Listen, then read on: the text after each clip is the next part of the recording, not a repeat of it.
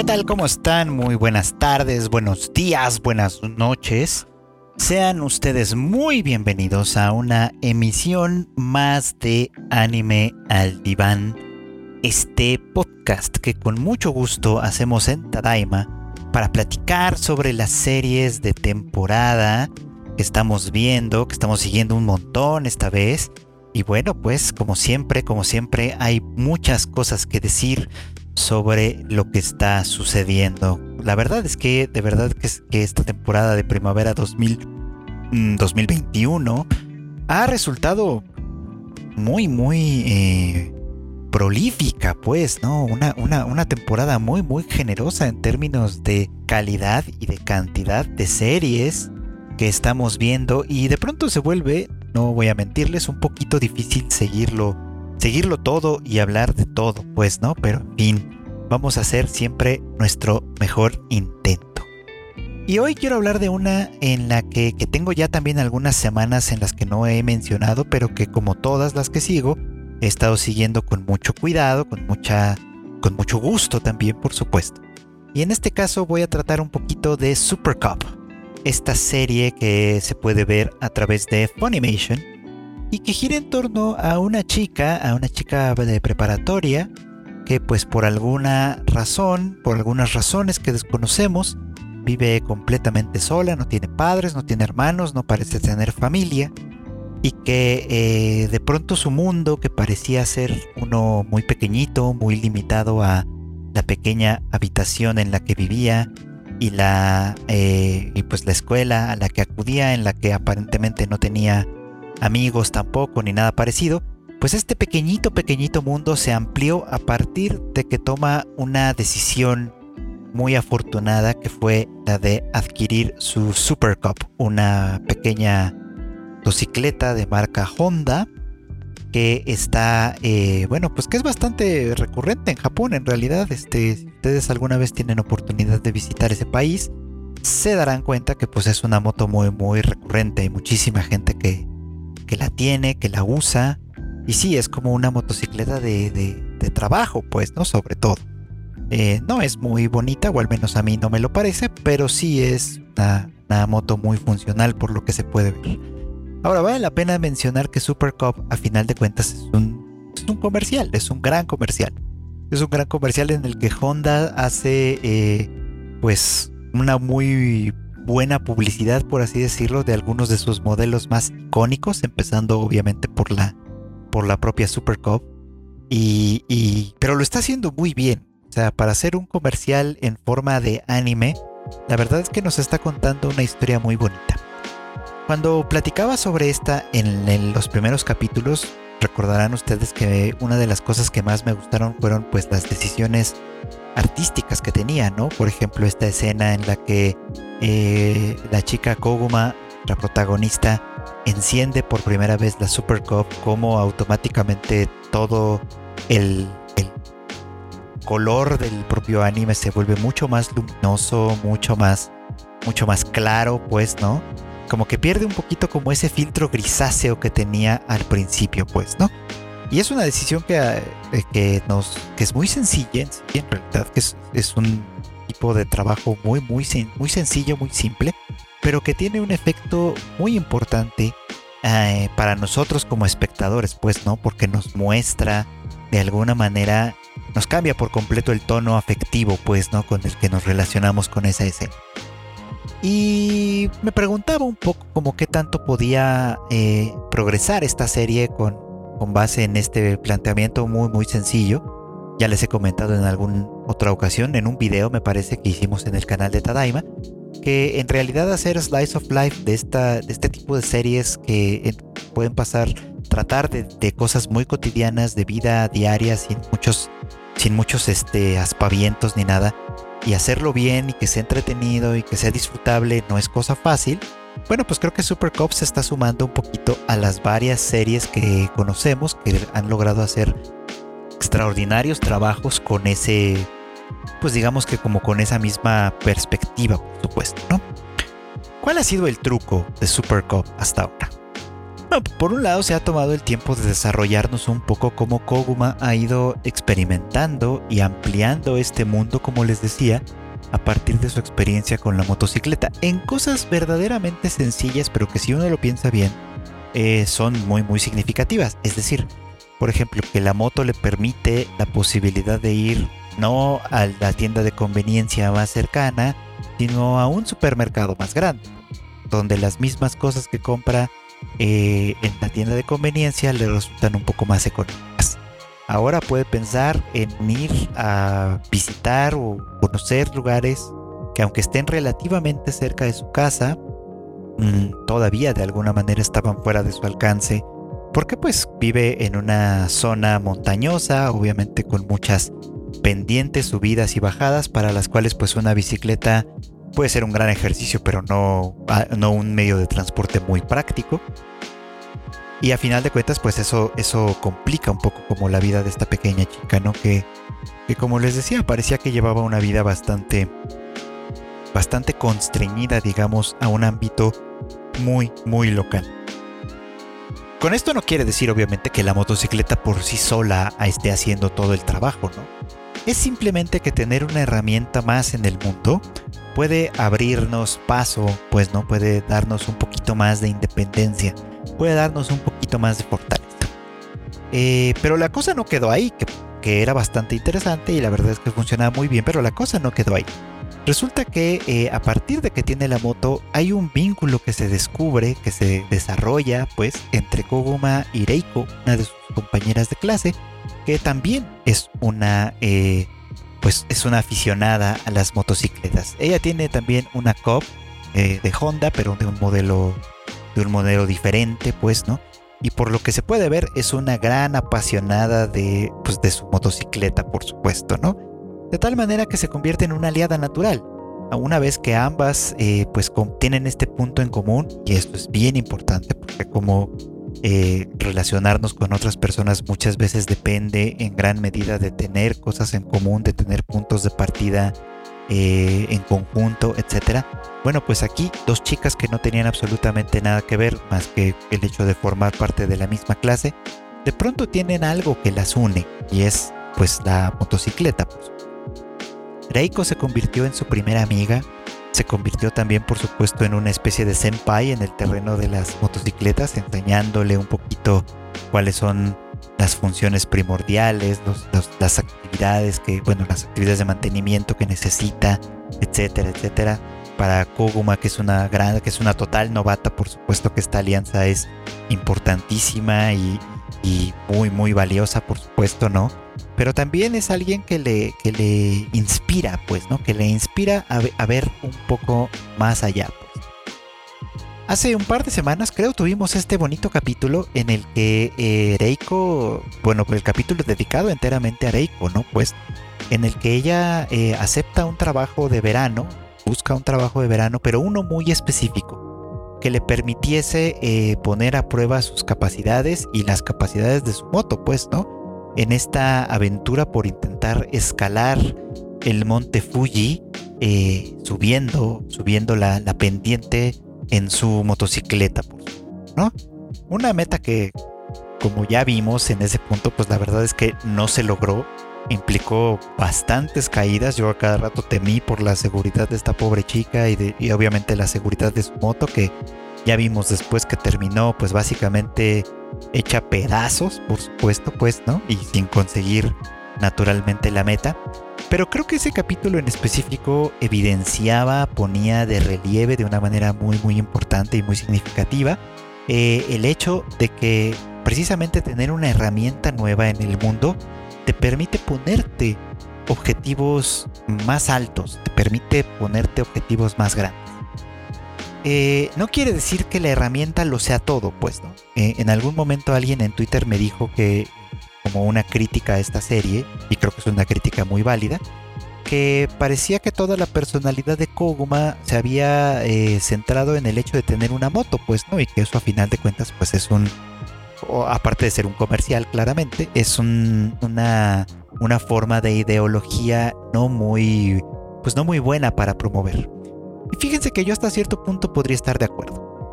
Es decir, es verdad que Koguma eh, cambia mucho a partir de que tiene la moto. Es verdad que todo o casi todo lo que se nos ha contado de Reiko eh, funciona en términos de tener su respectiva moto y de los objetivos que se plantean a partir de ello, desde luego, ¿no? Pero eh, también quiero destacar que la serie no solo se basa en eso simplemente, ¿no? Sino que otra manera de verla, que es como yo la he estado viendo eh, todo este tiempo, es eh, pensando un poco como en las herramientas, en cómo las herramientas te abren posibilidades que antes no existían, por.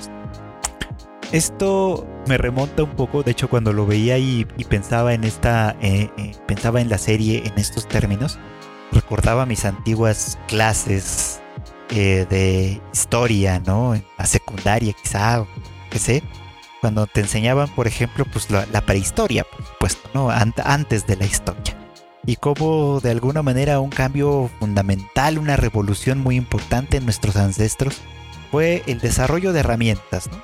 Herramientas tan sencillas como una piedra lo suficientemente grande y manejable que sirve para golpear otra piedra o golpear madera o golpear a otro a otro competidor que se pusiera en el camino de nuestras de la satisfacción de nuestras necesidades, etcétera. Cómo esas herramientas de alguna manera cambian al mundo para quien las posee y para quien puede emplearlas.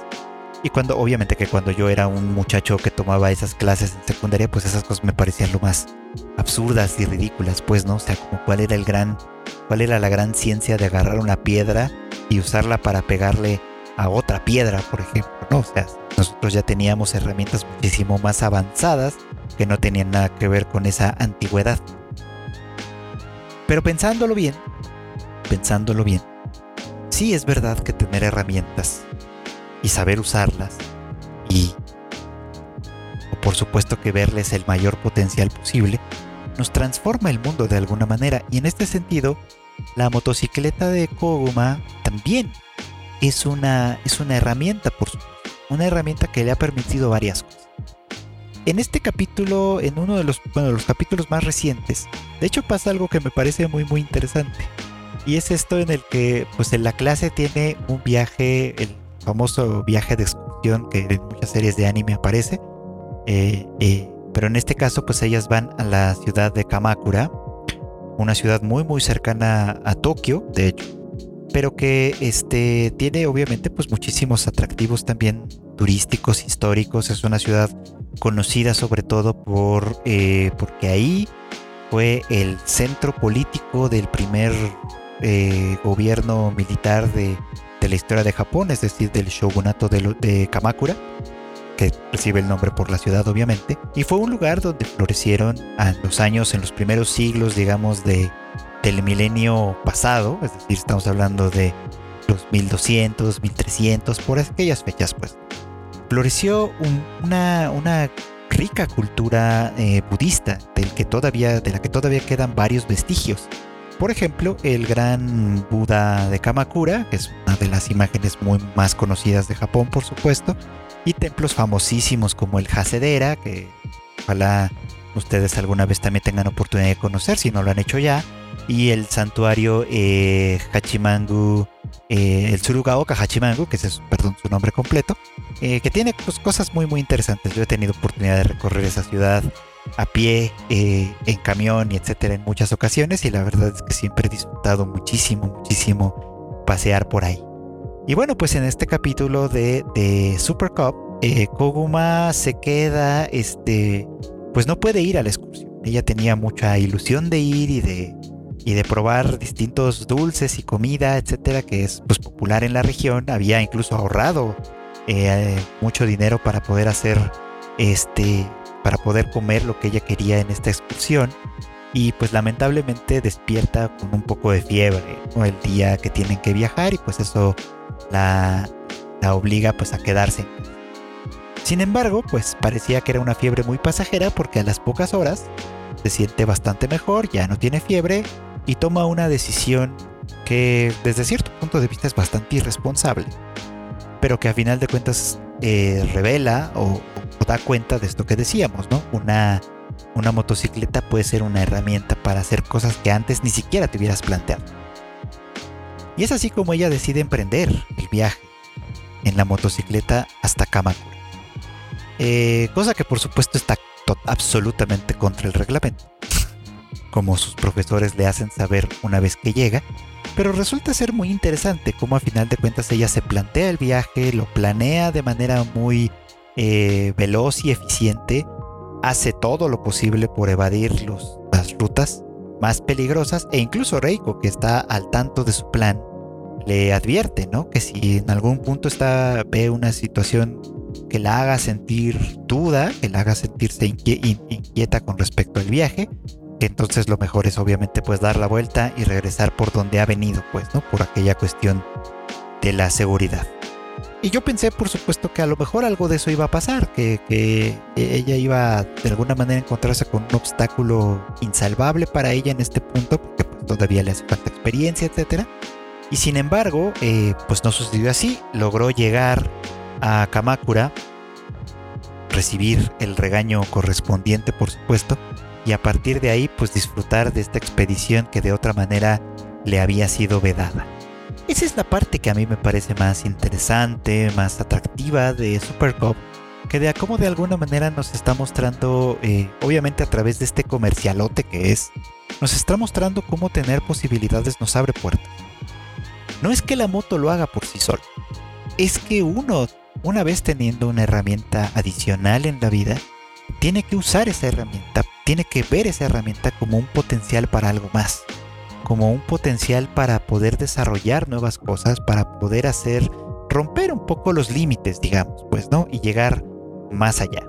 Creo que esa es una manera de, leer esta serie, que es una manera de percibir un poco cuáles son, cuál es el mensaje que puede transmitirnos a través de esta historia, que es bastante sencilla y todo, pero que a final de cuentas sí nos ha sabido llenar el cocoro a todos, que, a todos los que le estamos siguiendo porque de verdad es bonito ver cómo Koguma sonríe cada vez que logra algo más, cada vez que obtiene algo, algo nuevo, cada vez que su vida se hace más rica. Y yo no quiero decir que lo que hace rica la vida sean los objetos, porque no es así. O sea, la, moto de, de Koguma no es una moto para admirar, para tener ahí puesta simplemente sin ninguna función en particular. Es una herramienta es, es, algo que le abre posibilidades que para ella antes no existían y que sin duda le dan a su vida dimensiones que antes no tenía. Creo que ese es el punto fundamental de esta serie y por lo cual siempre vale muchísimo la pena verla, por supuesto. Y ya me gustaría que saliera la tercera chica que tanto el opening como el ending nos están anunciando porque me gustaría saber de qué se va a tratar la relación que ella puede tener con Deiko y con Koguma, pero pues ya, ya veremos qué es lo que es lo que la serie nos tiene preparados para siguientes episodios. Que hablando de herramientas y de cosas que, que de alguna manera están ahí para posibilitar nuevas eh, circunstancias, nuevas realidades, qué sé yo. Una serie que se ha tratado un poquito de eso, aunque debo decir que su planteamiento ha sido un tanto un tanto fuera de lo que yo esperaba, pero de todas maneras ha sido sumamente disfrutable, es Vivi Fluoride Ice Song. Esta serie de la que también he hablado poco en este, en este podcast, que es, bueno, ya lo, ya lo he comentado, eso sí lo he comentado en otra ocasión, es una serie que viene con un buen currículum, siendo obra de Tapei Nagatsuki, uno, bueno, el autor de Recero, por supuesto, con los trabajos, con los finos trabajos de WIT Studio, un estudio que antes nos ha dado pues, grandes cosas como cuando estaban a cargo de Attack on Titan, como cuando obviamente hicieron esta bonita serie que fue Vinland Saga, After the Rain, etc. Se ve que WIT Studio ha sabido hacer grandes trabajos en distintas, en distintas tonalidades. Y en este caso, Bibi eh, ha sido una sorpresa muy interesante. Para quien no tiene fresco de qué se trata esta serie, les, les recuerdo un poquito, ¿no? Eh, la, historia empieza cuando, pues, una, eh, las, en un futuro muy, muy avanzado, en el que las inteligencias artificiales se han convertido en una cosa, pues, omnipresente, básicamente, ¿no? Están en todas partes. Y en este punto, las, en este punto de la historia, las, estas eh, inteligencias artificiales de, alguna manera se revelan y le hacen la guerra a la humanidad, llevándola en pocas horas al punto del exterminio. Algo que obviamente hemos visto en muchísimas series de, películas y todo de, tipo cyberpunk, por supuesto. Y en este punto, un científico, eh, desarrollador de inteligencia artificial también, por supuesto, parecía que lo había previsto, de tal manera que eh, desarrolla una inteligencia artificial cuya misión es viajar al pasado, reclutar la ayuda de una inteligencia artificial del pasado llamada Diva, eh, para que para evitar de alguna manera este futuro funesto que va a llegar en algún momento, pues, ¿no?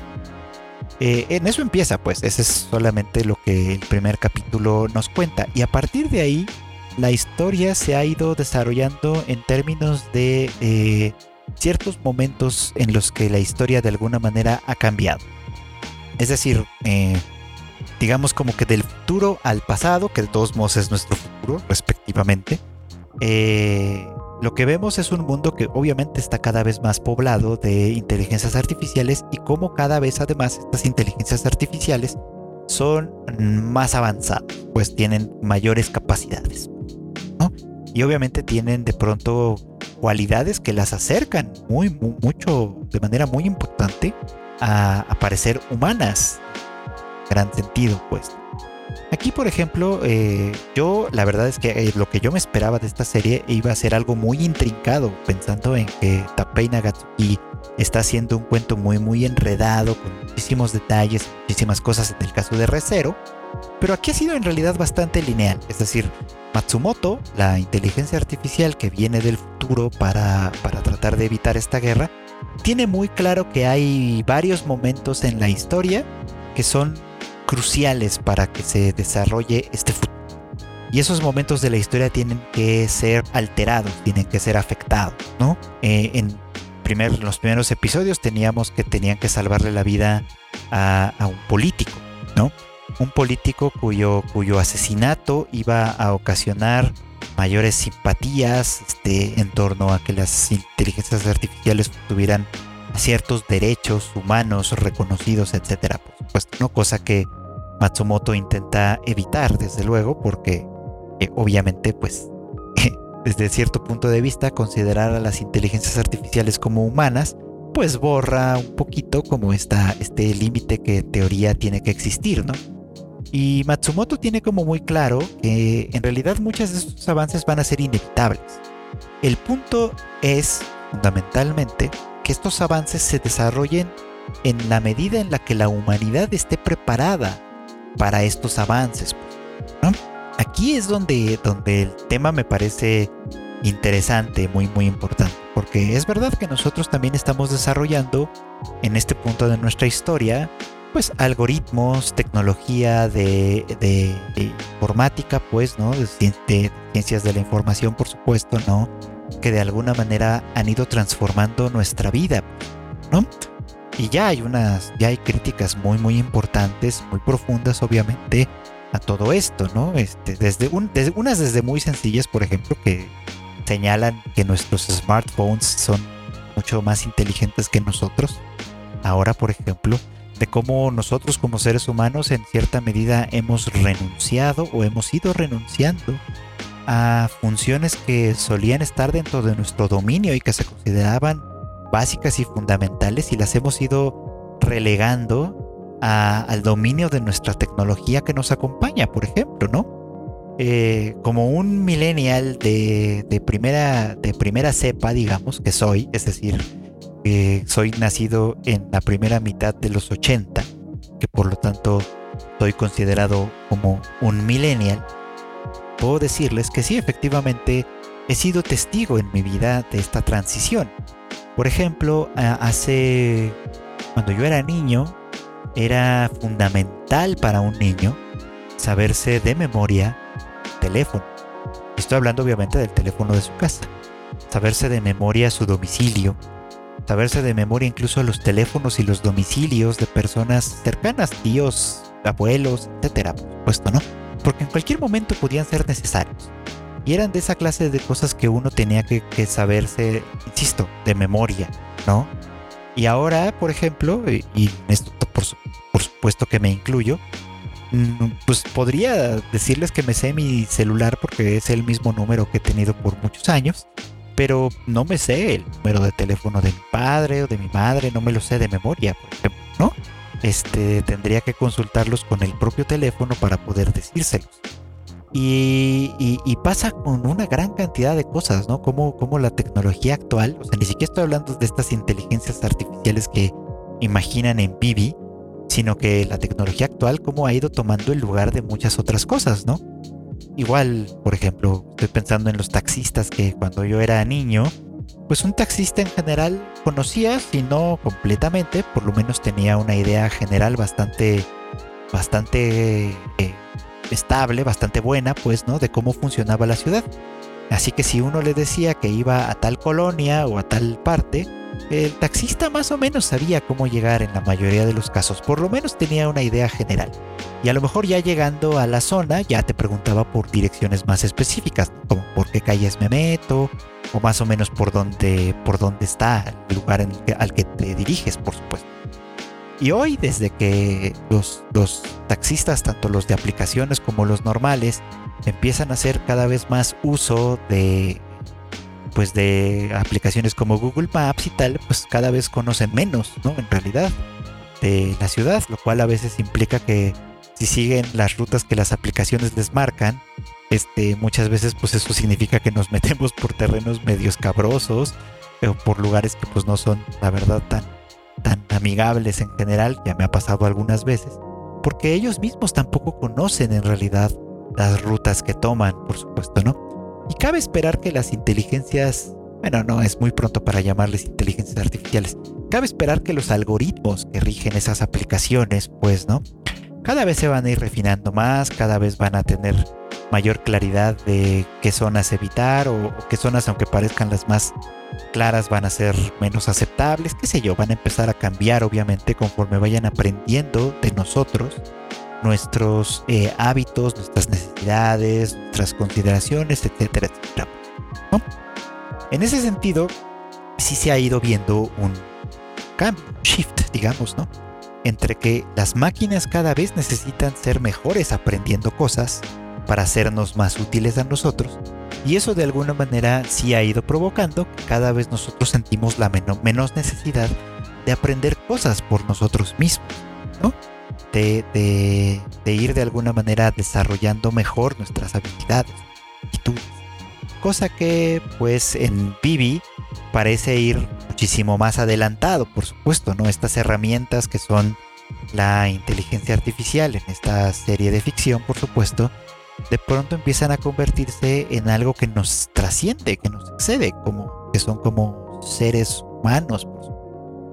Y los problemas que ha ido planteando la serie en cada etapa, en cada punto significativo de la historia que Bibi y Matsumoto tienen que transformar eh, o tienen que cambiar de alguna manera, cada vez que se enfrentan a uno de estos dilemas, hemos visto cosas como muy interesantes. Por ejemplo, en qué medida eh, ha ido cambiando, por ejemplo, obviamente la humanidad, percibiendo a las, a las inteligencias artificiales como seres humanos y dándoles, por supuesto, el control de cosas que antes a lo mejor no estaban bajo nuestro control. Y la pregunta fundamental que Vivi está haciendo constantemente es, ¿qué es lo que define hacer las cosas con el corazón? ¿No? Porque en esta serie las inteligencias artificiales funcionan con base en una misión que tienen que cumplir y que esa misión por supuesto es el, el, programa rector digamos que dirige sus actividades en términos generales. Claro que conforme van avanzando, las misiones se vuelven, es interesante porque se vuelven más abstractas. La de Vivi, de hecho, desde el principio es bastante abstracta. Hacer felices a todos con su. Y en ese proceso, en ese, en ese, en ese, en el cumplimiento de esa misión, por supuesto, eh, pueden entrar muchísimas vertientes, muchísimas, muchísimas, eh, ¿cómo decirlo? Eh, muchísimas aristas que, atraviesan esa, esa misión fundamental, pues, ¿no? Y que de alguna manera se convierte en lo que nosotros llamaríamos más que misión, que nosotros llamaríamos vocación. y que pensamos incluso como de alguno de los ejes de nuestra vida. ¿Cuál es nuestra vocación? La profesión a la que nos dedicamos, la familia o las relaciones que tenemos, etcétera. Y cómo de alguna manera nuestra eh, ética, por ejemplo, de, de acción, de trabajo, etcétera, se va rigiendo por las distintas aristas que atraviesan nuestra vida. En ese sentido, las inteligencias artificiales como que se van que se nos van mostrando en Vivi han ido desarrollándose en ese sentido. Al tener una misión esencial cada vez más abstracta, cada vez más eh, sujeta a, variaciones, por supuesto que pueden tener implicaciones muy diversas, da lugar a ciertas interpretaciones que ya van más en el orden filosófico, que es creo lo que Vivi ha ido desarrollando. Ahora bien, lo interesante de esto es que los personajes mayoritariamente han sido precisamente inteligencias artificiales, lo cual es una especie como de contrasentido, vamos. O sea, la serie nos ha planteado estas herramientas como desde el principio como peligrosas, cierto punto de vista, eh, en el momento mismo en el que las percibamos como iguales a nosotros, que son creadores en conjunto, digamos. Es decir, desde el principio, desde que se plantea el hecho de que se va a desarrollar, se va a desenvolver una guerra entre las inteligencias artificiales y los seres humanos, que esta guerra se ha eh, propiciado, ha sido, se ha creado pues como un resultado de nuestra necedad como seres humanos en sentido de que le damos a estas inteligencias artificiales cualidades humanas, es interesante cómo la serie a final de cuentas se ha, dedicado a crear inteligencias artificiales que son personajes como tal, cuyos deseos, cuyos sentimientos incluso que van demostrándonos, etcétera, han ido convenciéndonos a nosotros como espectadores de que estos son personajes, si no humanos, personajes de verdad, personajes completos. Cosa que en muchas ocasiones ha ido apareciendo como, como una parte fundamental de estas historias cyberpunk, por supuesto, que de alguna manera cuestionan y critican el hecho de que nosotros como, como personas vayamos renunciando a lo que nos hace humanos, sin tener muy claros de hecho qué es eso que nos hace humanos, en favor de las máquinas, en favor de las máquinas que nosotros creamos para que nos sirvan como herramientas, pero que en un momento dado terminan gobernando nuestras acciones, terminan gobernando nuestros destinos, terminan gobernando el, destino de nuestras vidas en un sentido, ¿no? En ese sentido creo que va completamente en el otro extremo de lo que les platicaba con Supercop, ¿no? Porque en ese primer caso una motocicleta no tiene conciencia, no se puede mover nosotros, al menos hasta ahora, por supuesto, ¿no? Y ella va a donde nosotros la guiamos, a donde nosotros la dirigimos desde luego, pues, ¿no? Y en el caso de Vivi, las herramientas se han convertido en entes que toman decisiones propias, que experimentan angustia, que eh, tienen deseos por y que a medida que esto se vuelva más abstracto, más eh, elevado desde cierto punto de vista, obviamente también adquieren conflictos, adquieren dilemas, adquieren este mm, ambivalencias, por supuesto, que entiendo perfectamente que es para donde nos va a llevar la historia, por supuesto. Para este momento en el que la guerra quizá se vuelva un asunto inminente, porque el conflicto se lleve a la parte más esencial. Porque a final de cuentas ese es el recorrido de casi todo lo que hacemos pensando en las cosas, incluso en las cosas más elevadas. Por ahí algún autor lo decía, no recuerdo quién en este momento. Me parece que era Montaigne, el de Montaigne que decía que filosofar, a final de cuentas se trataba de prepararnos para la muerte. Y fíjense qué importante es eso. Porque eh, si pensamos desde ese punto de vista que todos nuestros pensamientos, incluso los más elevados, que nos llevan a, nos llevan a pensar las cosas más esenciales y más cotidianas de la vida, es decir, qué es la vida, qué es la muerte, qué es pensar, qué es sentir, qué es percibir esas cosas que hacemos en realidad todos los días y que forman parte de nuestra realidad más cotidiana son los problemas filosóficos más importantes. Y creo que a final de cuentas a eso nos va a llevar, esa es una expectativa por supuesto, que a que las inteligencias artificiales conforme vayan avanzando y conforme Vivi vaya encontrando más alternativas a la pregunta de qué es hacer las cosas con todo el corazón, desde el fondo del corazón, a final de cuentas va a llevarla a ella y a las inteligencias artificiales probablemente a hacerse esta pregunta sobre su propia supervivencia y sobre su propio sentido de vivir y de existir y a llevar a cabo una guerra probablemente contra sus creadores, ¿no?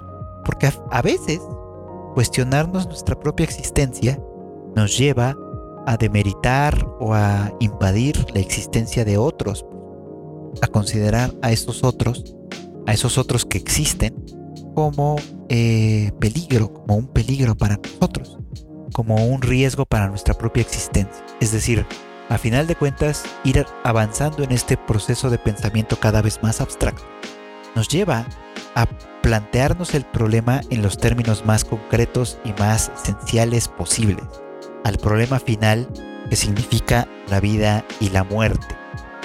Que es, pues obviamente, lo que todas estas historias de ciencia ficción siempre se han cuestionado y preguntado, ¿no? Es como eh, hasta qué punto nuestras herramientas nos abren el, mundo y nos crean nuevas posibilidades y perspectivas para el desarrollo humano y hasta qué punto también esas mismas herramientas se pueden convertir en nuestra prisión, en nuestra perdición en nuestra eh, destrucción mayúscula. Pues. Cosa que de verdad es bastante interesante y vamos a ver hacia dónde la lleva Tapei Nagatsuki en BB Fluoride Ice Song, una serie interesantísima que pueden ustedes ver también en Funimation.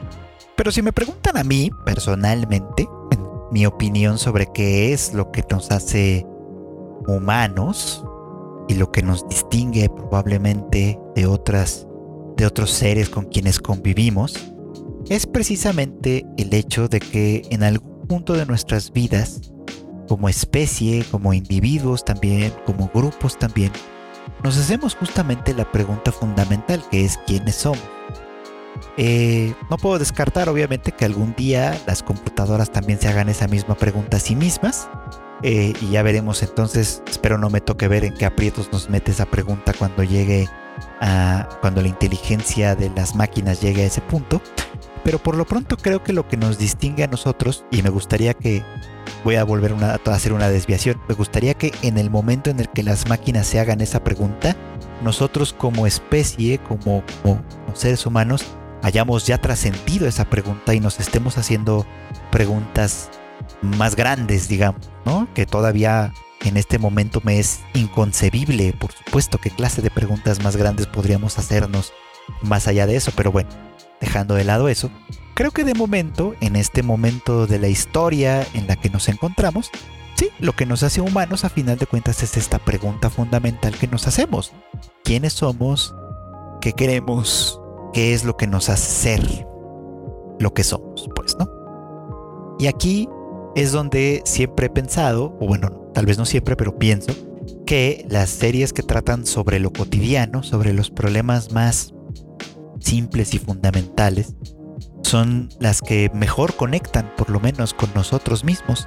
Aquí quiero hablar nuevamente de Sayonara, My Dear Kramer, eh, una serie de la que también he hablado poco en, estas, en estos podcasts, parece que este es el momento de hablar de las que se habla poco, que gira en torno a un grupo de chicas que juegan, eh, pues que están tratando de armar un equipo de fútbol eh, en, la, en la preparatoria. Digo que esto es bastante cotidiano y al mismo tiempo sirve, sirve como un gran ejemplo para ilustrar esto que he venido hablando en este episodio. Porque estas chicas, por ejemplo, desde el principio me llamó mucho la atención, primero que la elección fueran chicas jugando soccer. Y digo esto porque, porque pues, es ampliamente conocido que el soccer es un deporte especialmente orientado al, a lo masculino. ¿no? Eh, no digo esto pensando en que los, solo los hombres juegan fútbol o solo los hombres saben jugar fútbol, porque no es cierto. Lo que estoy diciendo simplemente es que en nuestra mente, en nuestra imagen en general, el fútbol soccer siempre se ha eh, caracterizado por ser un deporte mayoritariamente masculino, donde los hombres son quienes juegan y los hombres son quienes son aficionados. Eso ha ido cambiando paulatinamente poco a poco y está bien, eh, a raíz de que los, clubes femeninos en el mundo han ido llamando cada vez más la atención, han ido eh, señalando hasta qué punto eh, han sido negligidos por la, pues por la sociedad en términos generales Y, de hecho, pues ha habido muchas críticas, tanto en un sentido como en otro, ¿no? Obviamente, críticas que, que, que, dicen que pues las mujeres, por ejemplo, pues no, no, no, no juegan igual que los hombres y por lo tanto no deberían ganar lo mismo que ganan los hombres que están en ese mundo profesionalmente hablando.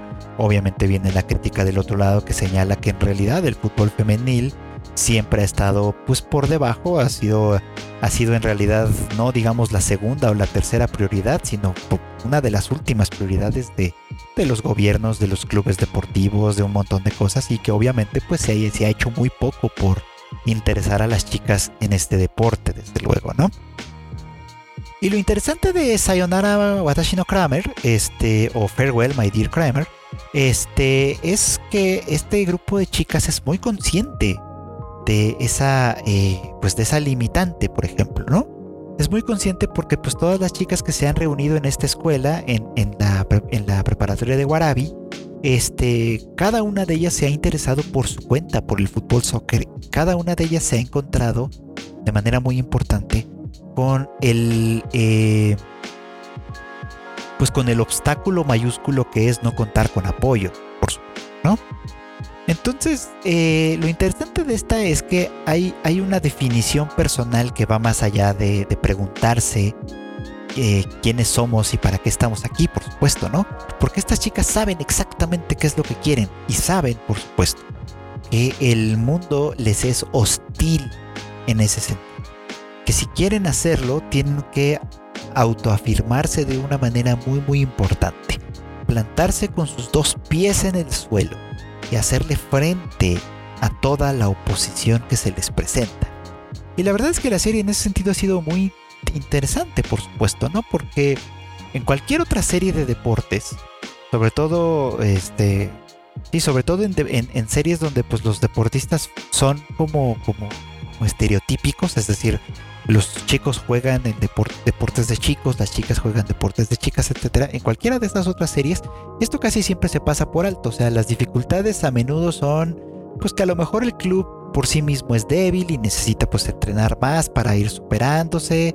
Este, eh, que es que a lo mejor pues eh, el nuevo el club tiene rivalidades entre sí con distintos jugadores o qué sé yo, en fin, hay distintas alternativas. Pero aquí no, Aquí lo que sucede es que estas chicas se enfrentan, están solas contra el mundo, por así decirlo, ¿no? Y que tienen que enfrentar la oposición de las autoridades de su escuela, que obviamente no las toma muy en serio, la oposición de eh, pues el tema de no tener presupuestos y cosas por el estilo, en fin, o sea, oposiciones que no son las propias del deporte en sí, sino que son externas, que ameritan en principio esta imposición de estas chicas, por supuesto. Esto que les cuento, de hecho, me, recuerda un poquito a lo que pasaba en esta otra serie eh, de la que les hablé también en un video que se llama Stars Align o Hoshiai no Sora, que pueden ver ustedes también esta en Funimation, en la que pues también obviamente este es un club de chicos que juegan al soft tennis, este, pero que es un club con muy malos resultados, pues, ¿no? Y que a final de cuentas ha tenido que enfrentar problemas que son sobre todo extra cancha para poder convertirse en un club más o menos funcional. Bueno, pues algo parecido pasa aquí, pero evidentemente en este punto a lo que se enfrentan las chicas es a una oposición eh, que es la que vemos en todas partes representada en la realidad, pues, ¿no? A, que las chicas, para, en términos de fútbol, importan menos. si estuvieran en un club más estereotípicamente femenil, quizá no enfrentarían esta clase de dilemas, pero los enfrentan precisamente porque son chicas. Eso me parece que es muy muy interesante y una de las virtudes más importantes de la serie hasta ahora, que es pues básicamente esa, ¿no? Presentarnos este problema, presentárnoslo como algo real y hacerlo de una manera que es al mismo tiempo, me parece lo bastante explícita, como divertida, porque la verdad es que a diferencia del anterior trabajo de este autor, que fue Your Lie in April, esta eh, no se recarga tanto en el drama como en la comedia y, en la pues sí, como en la comedia y en la diversión, sin ser exactamente cómica como tal, ¿no? Porque los problemas que enfrentan, les son muy muy reales y sin embargo las chicas los enfrentan con todo corazón. O sea, respondiendo un poco a la pregunta de Vivi, ¿no? Aquí hacer las cosas con el corazón implica afirmarse así más, implica plantarse en la tierra dos pies, como lo decía hace un rato, y hacerle frente a un mundo que se les opone, a un mundo que intenta negarles la existencia misma, cual la verdad es que me parece precioso, parece que es una de las muchas razones por las cuales recomiendo y, quiero que vean esta, esta preciosa, preciosa serie que es Sayonara My Dear Kramer que pueden ustedes ver en Crunchyroll esta temporada y denle una checadita.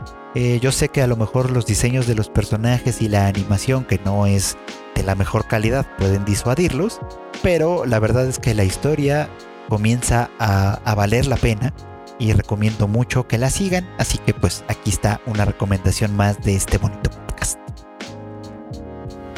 Y bueno, para finalizar en esta ocasión me gustaría hablar poquito más, denme chance, porque además tiene algo, algo que ver con esto que hemos estado platicando, de Nana, una serie que en realidad desde hace ya varios años, pero que esta temporada High Dive nos está haciendo el favor de transmitirla en una edición nueva, este que ahora se ve en widescreen. La primera, la primera serie de Nana la veíamos en, formato 4 de 4.3 de televisión normalita, digamos, pues, ¿no? Y ahora pues ya la tenemos en una edición, pues, un poquito renovada, digamos, puesto Que se transmite cada semana a un ritmo de dos capítulos. Y quiero, quiero hablar un poquito de esta porque ya pasamos esta etapa que les comentaba en la vez pasada en la que nos cuentan el, las historias, digamos, como de origen, tanto de Nana Komatsu como de Nana Osaki. Y ahora avanzamos ah, para verlas ya eh, en el proceso de, mudarse juntas, de empezar a convivir, de empezar a tener este vínculo que es tan importante y que obviamente por, por todo el tiempo que ha existido esta historia, pues ha maravillado a, a muchísimos espectadores.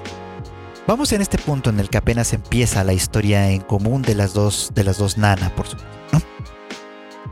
Pero la opinión general que yo siempre he leído, yo no he visto todavía esta serie, así que hay muchas cosas que yo estoy todavía por descubrir. Pero la opinión general siempre ha sido de que Nana Komatsu, o Hachi, como, como la otra Nana la ha apodado, es una chica en general, pues desesperante es decir, casi, casi nadie la tiene entre sus favoritas, por ejemplo, no goza de las simpatías de nadie, ¿no? Eh, porque, y, creo entender por qué, por supuesto. Es una chica escandalosa, indecisa claramente, que evidentemente toma decisiones apresuradas y muchas veces equivocadas, que muy probablemente se mete en más aprietos de los que realmente puede manejar, etcétera, etcétera. Pero de estos últimos capítulos que me tocó ver me llamó muchísimo la atención. Recordarán ustedes que ella toma esta decisión de mudarse con Nana en el momento, pues, ¿no? En el momento en el que eh, el, el agente de bienes raíces le sugiere a las dos que en vez de pelearse por el departamento, que claramente es bastante amplio, mm, mejor decidan este pues compartirlo por supuesto no y al compartirlo pues los gastos se reducen existe la posibilidad de que estén una para apoyar a la otra en algún en alguna caso de alguna necesidad, que obviamente pues eso implica distintas aventuras que se pueden vivir porque las dos son chicas pues muy muy jóvenes, etcétera. En fin, o sea, es de alguna manera eh, el, el, agente se las vende pues como con esta con esta idea, por supuesto. Y aquí quiero ir a algo que me parece muy interesante. Nana Komatsu toma esta decisión apresurada, inspirada un poco como por esta fuerza del destino en la que ella cree y que de alguna manera la llevó no solo a conocer a Nana, sino a, reencontrarse con ella en estas condiciones. Este, pero que además este, la hace a ella sentirse como, como alguien, eh, pues la hace sentirse bien, pues, ¿no? Porque, porque, porque la, la vida en el futuro le promete cosas, le ofrece cosas. Lo cual es un cambio fundamental muy interesante porque ella, recordemos, llega a Tokio pues básicamente persiguiendo a Shoji, ¿no? Buscando eh, una vida en común con él. O sea, ella de alguna manera tenía un poquito la expectativa, a lo mejor no muy abiertamente, pero sí tenía la expectativa de que de, recuperar la vida que tenía cuando antes de que se mudaran ellos a Tokio, antes de que Shoji, Shoji eh, Junko y Kyosuke se mudaran a Tokio. una vida de, este cuarteto de amigos, siendo felices, conviviendo constantemente, etcétera, pues no. Pero que, por ejemplo, al, ella llegar a Tokio, se encuentra con que las cosas han cambiado. Por un lado, Junko y Kyosuke ya se han mudado juntos, ya, ya, ya, ya son una pareja más formal, por ejemplo. Y por el otro lado, pues Shoji ya está en la universidad, ya tiene de alguna manera algunas cosas más estables y bien podría haber compartido la vida con Nana si hubiera si hubiera querido, ¿no? Pero claramente Shoji no estaba pensando en eso, la empuja un poquito como a irse a vivir a otra parte, a, conseguir un empleo, por supuesto, y hacer su vida eh, juntos pero no revueltos, como quien dice, por supuesto, ¿no? Y ella le toma la palabra, o sea, aunque, aunque en alguna parte, en algún momento tenía la expectativa de que quizá Shoji le ofreciera pues, vivir con ella mientras tanto y ir haciendo la vida en común, pues a final de cuentas eso es algo que no sucede y ella pues, le toma la palabra y sucede todo lo que ya hemos platicado.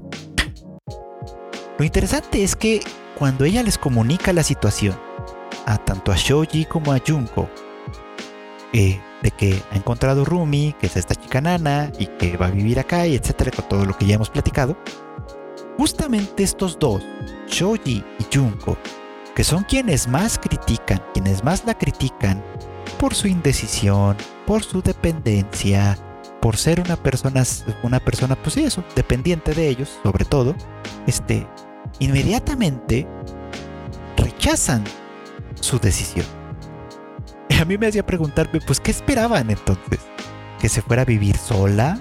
Que, o sea, ¿qué era a final de cuentas que lo que esperaban ellos que pasara? ¿Con qué decisión que tomara Nana iban a sentirse eh, contentos, cómodos, satisfechos, de acuerdo, etcétera? O sea, exactamente qué es lo que esperaban que pasara. Y la regañan, por supuesto, ¿no? La regañan por tomar una decisión así, por, por, por porque la, juzgan incapaz de, de, juzgar bien a la gente, por supuesto, cosa que pues, de alguna manera es real, por supuesto. Le llenan la cabeza de terrores, como que quizá la otra nana es una asesina, este, etcétera, etcétera, como si no es que no pueda pasar, por supuesto, pero este me parece que más que una preocupación genuina por ella, es que estos dos en realidad la la menosprecian. O sea, la consideran tonta, la consideran ingenua, la consideran incapaz de tomar sus propias decisiones y paradójicamente, aunque explícitamente, aunque de manera explícita ellos buscan y exigen que ella sea menos ingenua, más decidida, más independiente, etc., cuando ella efectivamente lo hace, ellos inmediatamente cuestionan y critican sus decisiones sin conocer las condiciones. Lo cual a mí me parece que es, que es como muy interesante. Es decir, eh, tal vez ellos dos, que son sus, personas más cercanas en este punto, son forman parte de este grupo de personas que no la dejan crecer o que no la dejarían crecer. Porque quizá ellos también se sienten eh, amenazados, por supuesto, ¿no? Es decir, esto es algo que pasa, lamentablemente pasa mucho. Hay veces que una persona o varias personas se pueden sentir muy muy cómodas cuando tienen a alguien a su alrededor que depende de ellos. Es paradójico porque puede ser molesto que dependan de uno, pero al mismo tiempo el hecho de que, de que, una persona dependa de uno es algo así como que eleva el ego, por así decirlo. No me gusta mucho esa expresión, pero vamos a ponerla Te hace sentir bien, te hace sentir capaz, te hace sentir adulto, te hace sentir eh, maduro, te hace sentir un montón de cosas, pues, ¿no? Pero es una cosa, es un sentimiento espurio que está fundamentado en el hecho de que alguien depende de ti, que alguien te mira, eh, voltea a verte cada vez que necesita algo, que alguien de alguna manera busca tu consejo constantemente, ¿no? Y aunque, insisto, puede llegar a ser molesto, hay una parte de la propia estima que puede estar cifrada en esos términos. Y creo que algo así puede estar pasando en este punto con Shoji y con Junko. Si ven que ella es independiente, que toma decisiones, que hace nuevos amigos, que hace nuevas relaciones, etc., eh, claramente ellos sienten amenazada esa parte. ¿Qué pasa si Nana deja de depender de ellos? Entonces ellos dónde quedan? ¿Qué clase de amistad pueden tener con una chica de quien ellos están acostumbrados a, quien ellos están acostumbrados a, a proteger, sobreproteger, a, quienes ellos están acostumbrados a menospreciar también, a quienes ellos están acostumbrados en términos generales a mirar por encima del hombro, pues, ¿no? Así que creo que aquí se va a desenvolver una dinámica interesante a porque obviamente Nana Osaki no es la clase de persona que va a ser sobreprotectora con, con, con Hachi, con la otra nana, pues, ¿no?